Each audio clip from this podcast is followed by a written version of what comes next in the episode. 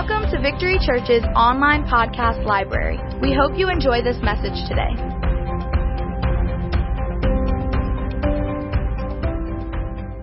I'm going to talk a little bit about being transformed into a worshiper. You know, he picks the most unusual people. Actually, the, his favorite is to pick the most miserable person in a community, whatever that community is and make them a worshiping lightning rod. I mean, I can, I can prove it to you. I mean, you think about the Gadarene demoniac. He was the, he was the worst, sorry, miserable person in that whole region. And he became a worshiper. You think about the Samaritan woman. She was absolutely mis- a miserable person, a wretched, miserable person who hated her life. And she became a worshiper. You know, I always think about, uh, it's funny the terminology of the 1700s, you know, you know, I'm a, I, I read Jonathan Edwards all the time. I love his writings and I've learned, I've fed from his writings. And um, he's talking about the Great Awakening, and you could you could say the Great Awakening literally began in his town. It's a, it was a little frontier town of 2,500 people, and there was a, a, a young woman in that town that all the young teenage boys used to talk about. I wonder why. Well, they called her the greatest company keeper in town. That was their terminology. In other words, she was a woman of loose morals. And all the young boys used to talk about her and make fun and jokes and, and peek around, you know, try to sneak up on her and look in her windows. And it was a big joke. Well, if all, God sits in the heavens and laughs. And this young girl got radically saved. I mean, radically saved. And she became the lightning rod. Think about this. That started revival in Northampton that ultimately birthed revival in the 13 colonies. And that's why we say one nation under God today. Because 13 colonies experienced a revival that lasted about 40 years. Started with a woman of loose morals and God changed her life. There's hope for you.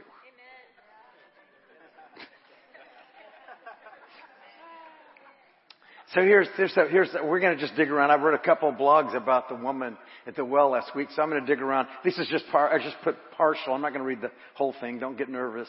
Just partial blogs. Okay. John 4, 23 and 24. This is the woman at the well, and Jesus is it's telling her, you know, he's, he'd been telling her about the living water and about drinking living water and about how she'd try to be satisfied with men and, and she'd never be satisfied with that. And, and then he come, he goes and he starts to tell her, tell her, you know, God, it's not, it's not about worship in this style or in this temple or in that religion or in that denomination or doing it this way. He said, God is a spirit, he said to her. They that worship him must worship in spirit and in truth. It has to be real. It has to be authentic. It has to be from the heart. It has to be from revelation. And so he said to her, a time is coming and even now has arrived. It's here now.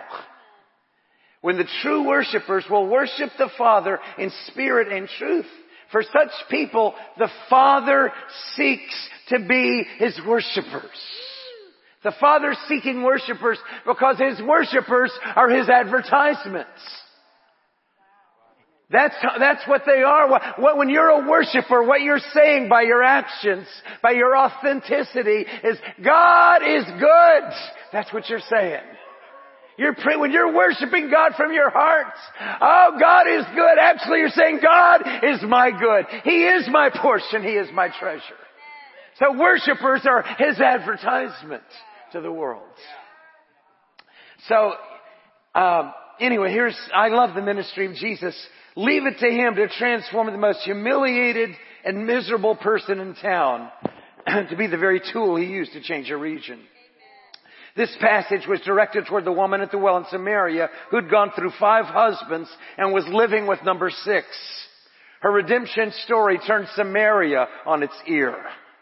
The Lord had been doing things, has been doing things like this for a long time. The beginning of the Great Awakening that birthed our nation started in a small town, Northampton, on the edge of the American frontier. A woman who was described as the greatest company keeper in town got radically saved and became the catalyst that began revival in that community, which ultimately affected the 13 colonies.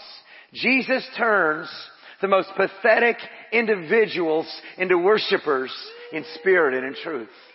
He's looking for the most miserable person, the most depressed, the most dissatisfied, and he finally says, that's mine right there. And he transforms them into a worshiper. That's his plan. He loves to take off this garment, the spirit of heaviness, and replace it with the garment of praise. He looks for that depressed person, says, I'm taking that horrible mantle of depression off of them, and I'm gonna fill them with supernatural joy. First, we become worshipers in spirit. Our eyes are open to Christ and to the spiritual worlds. We're filled with the Spirit and we become worshipers. Our eyes are open and we see what we couldn't see before. And we're, we're, we're leveled. We're brought to the floor and we see, we see His greatness and His goodness. Worship is no longer a ritual or a routine. Oh, you have to do it this way. I believe you have to sing these kind of songs or that kind of, we have to do it over here. And that, remember the argument this woman had with Jesus. We do it on this mountain and you do it on that mountain. And, and, and Jesus said it's not about mountains and temples.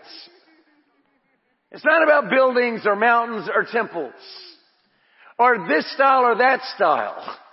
It's not whether it's country music or old time religious music or, or gospel music or contemporary music. It has nothing to do with anything.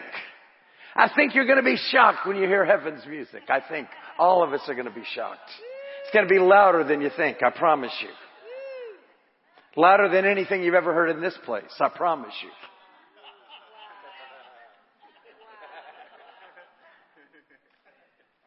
Yeah, so worship is no longer a ritual or a routine. It's an awakened heart drinking in living water and pouring our love back to the Lord in worship. Next, the Lord said we would become worshipers in truth.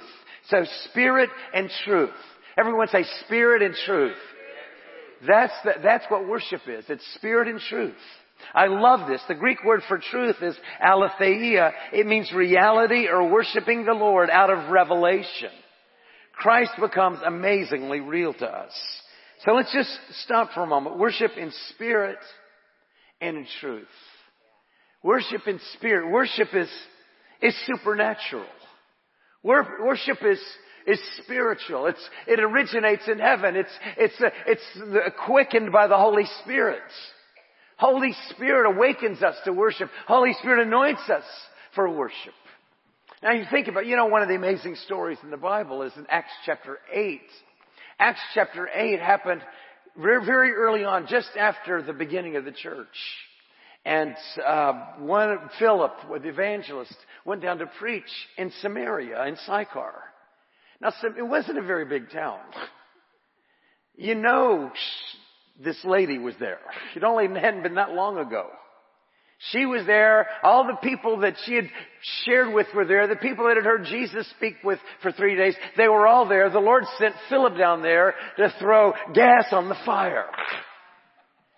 So Philip went down there and preached.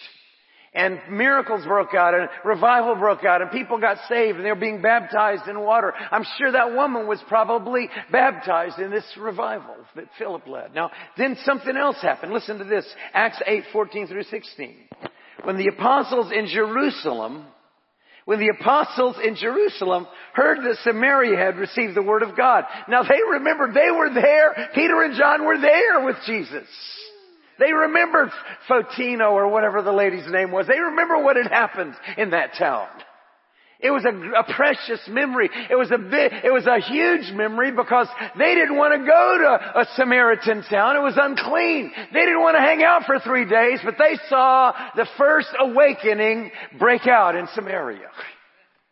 And so they, so when, when they heard Philip was down there, when the apostles in Jerusalem heard that Samaria had received the word of God, they sent Peter and John, who came down and prayed for them. The, the phraseology, if you read it in the original, is they, they prayed for them one by one. They went like a prayer line and they laid hands on every person down there. They just started laying hands on them. They prayed for them one by one and they, that they would receive the Holy Spirit. So they had been saved, baptized in water, but they had not yet received the, the outpouring, the baptism, the immersion into the Holy Spirit. For, for he had not yet fallen upon any of them. They had simply been baptized in the name of the Lord Jesus. So that's what happened. They went down there and the Holy Ghost fell. So they, they, this was the initiation of the prophetic word of Jesus. God is a spirit. God is a spirit. Samaria is going to worship me in spirit and in truth. That's why I'm here. I came here on purpose. I came to share with this miserable woman to birth a revival in this community that they would become worshipers in spirit and in truth. Worship is supernatural. You know, if you start digging in that well, there's a well in your belly now. If you're saved, there's a well. That well might be clogged up with stuff. It's partially clogged up in all of our lives. And we start worshiping and praying. We start digging up that well. And we start, the living water starts to bubble up and starts to wash out all the garbage. All the years of, of, of refuse. And whatever. It's, it's all that, that stuff that's in there. All that gradu, whatever you want to call it. It starts to get washed out. And the next thing you know, it's bubbling up. It's bubbling. And then the next thing you know, you become aware. Whoa, what is this? God is here. God is here. Kaba me. And you become God aware and you start to begin to drink that living water. God is the Spirit. Now it goes on. So he also said we must worship Him in spirit and in truth. So it's not just doing whatever we want. It has to be real. It has to come out of revelation. Worship comes out of revelation. It's by, it's by catching a glimpse of Jesus. When you catch a glimpse of Jesus, when you catch a glimpse of Jesus for yourself, you have no other recourse. You become a worshiper when you see Him. That's, that's truth. That's revelation. That's reality. That's the authenticity of true worship. It's birthed out of a revelation of Jesus. Now look at what else he said to this woman. And time, he said, a time is coming and even now has arrived. Verse 23, when the true worshippers will worship the Father in spirit and truth, for such people, the Father seeks to be his worshippers. God is a spirit and those that worship him must worship in spirit and truth. The woman said to him, I know that Messiah is coming, he who is called Christ. When that one comes, he will declare all things to us. Then Jesus said to her, I am he, the one speaking to you. This changed everything for this lady. She began to see him for herself. An, un, an opening, the veil began to come off, the blinders began to come off. Instead of seeing through a glass darkly, you begin to see him. Have you seen Christ? Have you seen his handiwork? If you, you can see him everywhere. Once, once it begins to happen, you open the pages and there he is in the pages of the book, walking through the pages. You start, you come to church and you see him in the congregation. You see his handiwork in the church. You hear his voice in the worship. You hear his voice in the word of God It's being preached. You, you begin to see His handiwork in creation. You begin to see Christ everywhere. God is a spirit. They that worship Him must worship Him in spirit and in truth. You start to see the, the truth, the reality of God everywhere. And you're brought down to your knees, humbled before Him. And you say, holy, holy, holy, holy, holy, Lord God Almighty. You become a worshiper. Yeah. He's still looking for worshipers. He still is. Um, let me share this other part of a devotion that I wrote. When Jesus made his intentional journey through Samaria, he was being very specific. He was looking for worshipers. That's what he was looking for. He, but he knew there, he, he was actually looking for this one particular worshiper. Since the fall in the garden, that has been his quest. You see, man's separation from God was catastrophic. What happened in the garden is we were separated from God. We could no longer perceive God. We couldn't see Him. We couldn't feel Him. We couldn't hear Him. We were separated from God.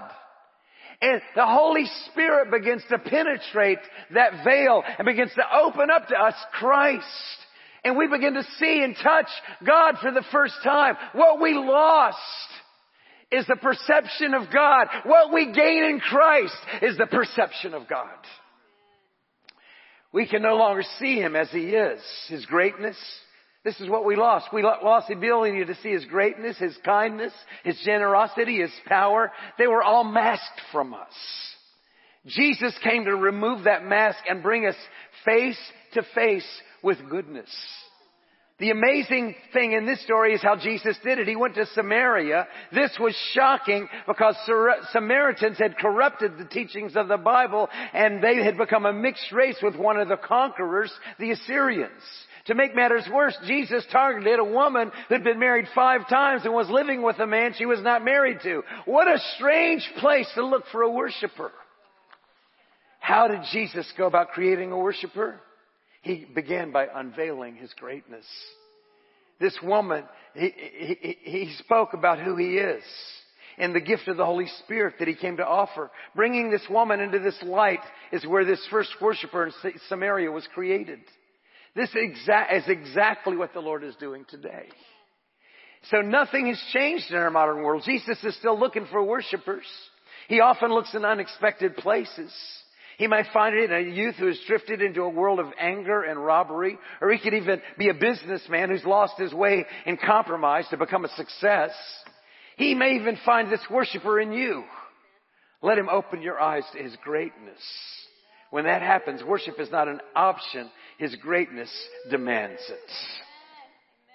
So we, we see him in different capacities. You know, in the, in the Bible, there's different places where where Jesus would begin to manifest His glory. There's, in Matthew 15, there was this crowd of people that had gathered together and Jesus began to heal people. It says, he, he, he, it says, um, those who were unable to talk began to speak and those who had impaired limbs began to be restored. Those who were limping began walking around and those who were blind began to see. So it was a mass healings broke out in this crowd.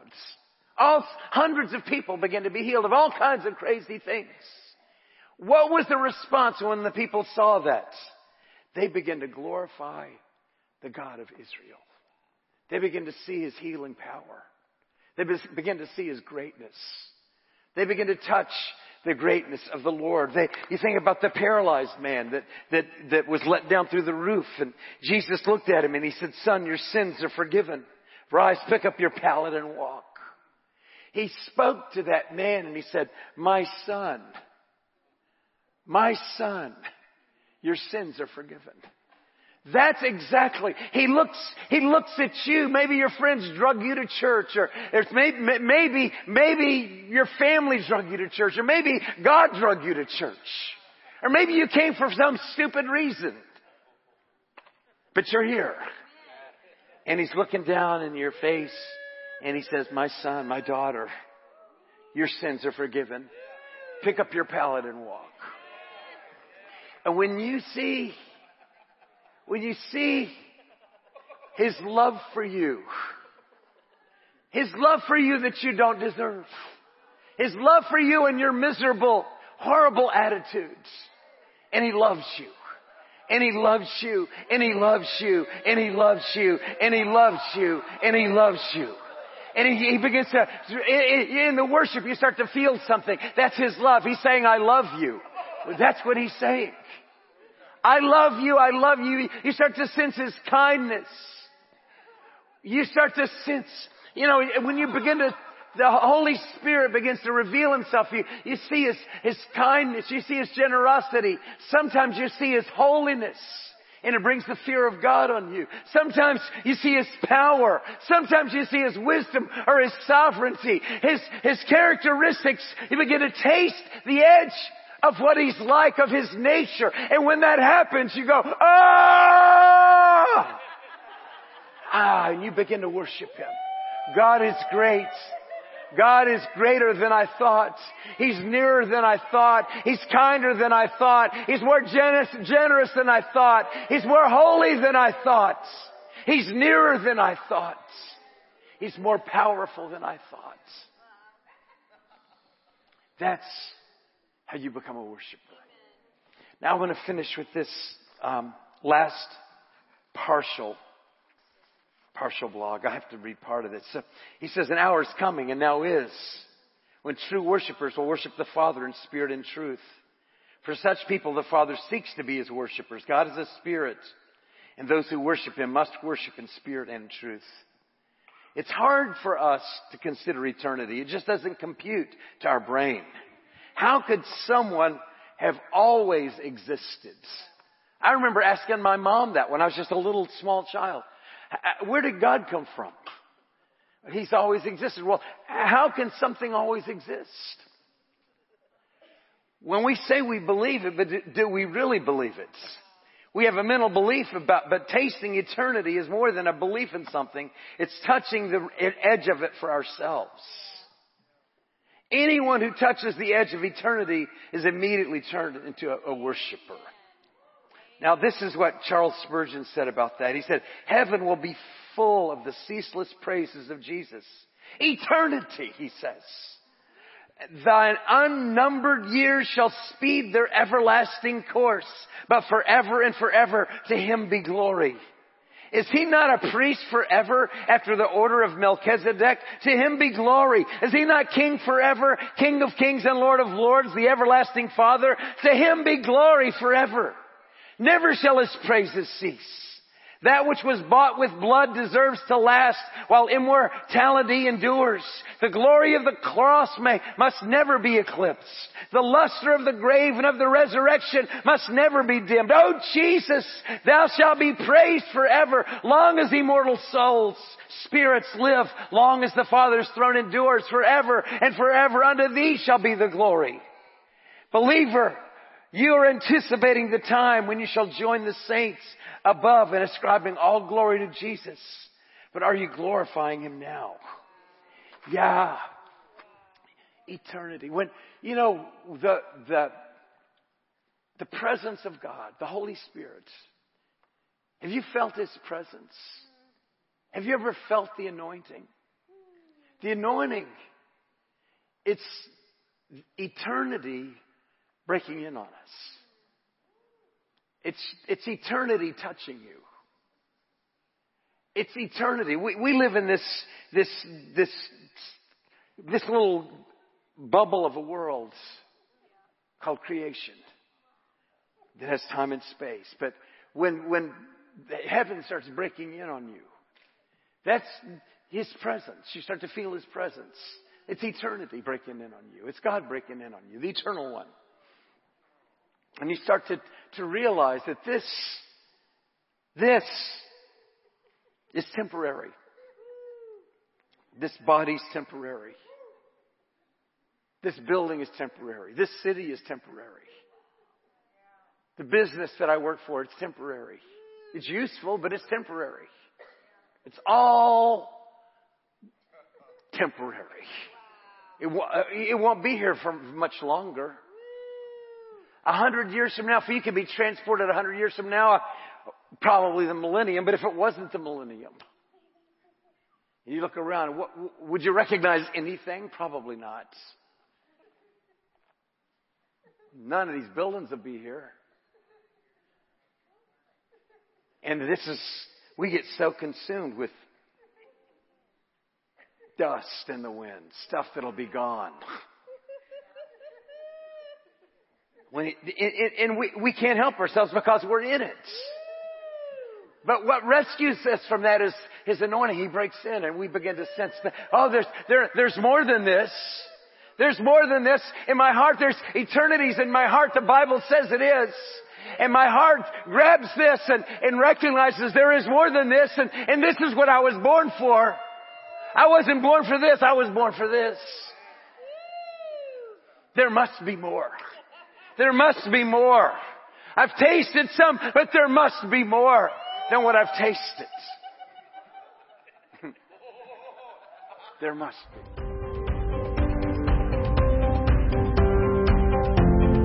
Visit our website at www.victorychurchnola.com for service times and more information.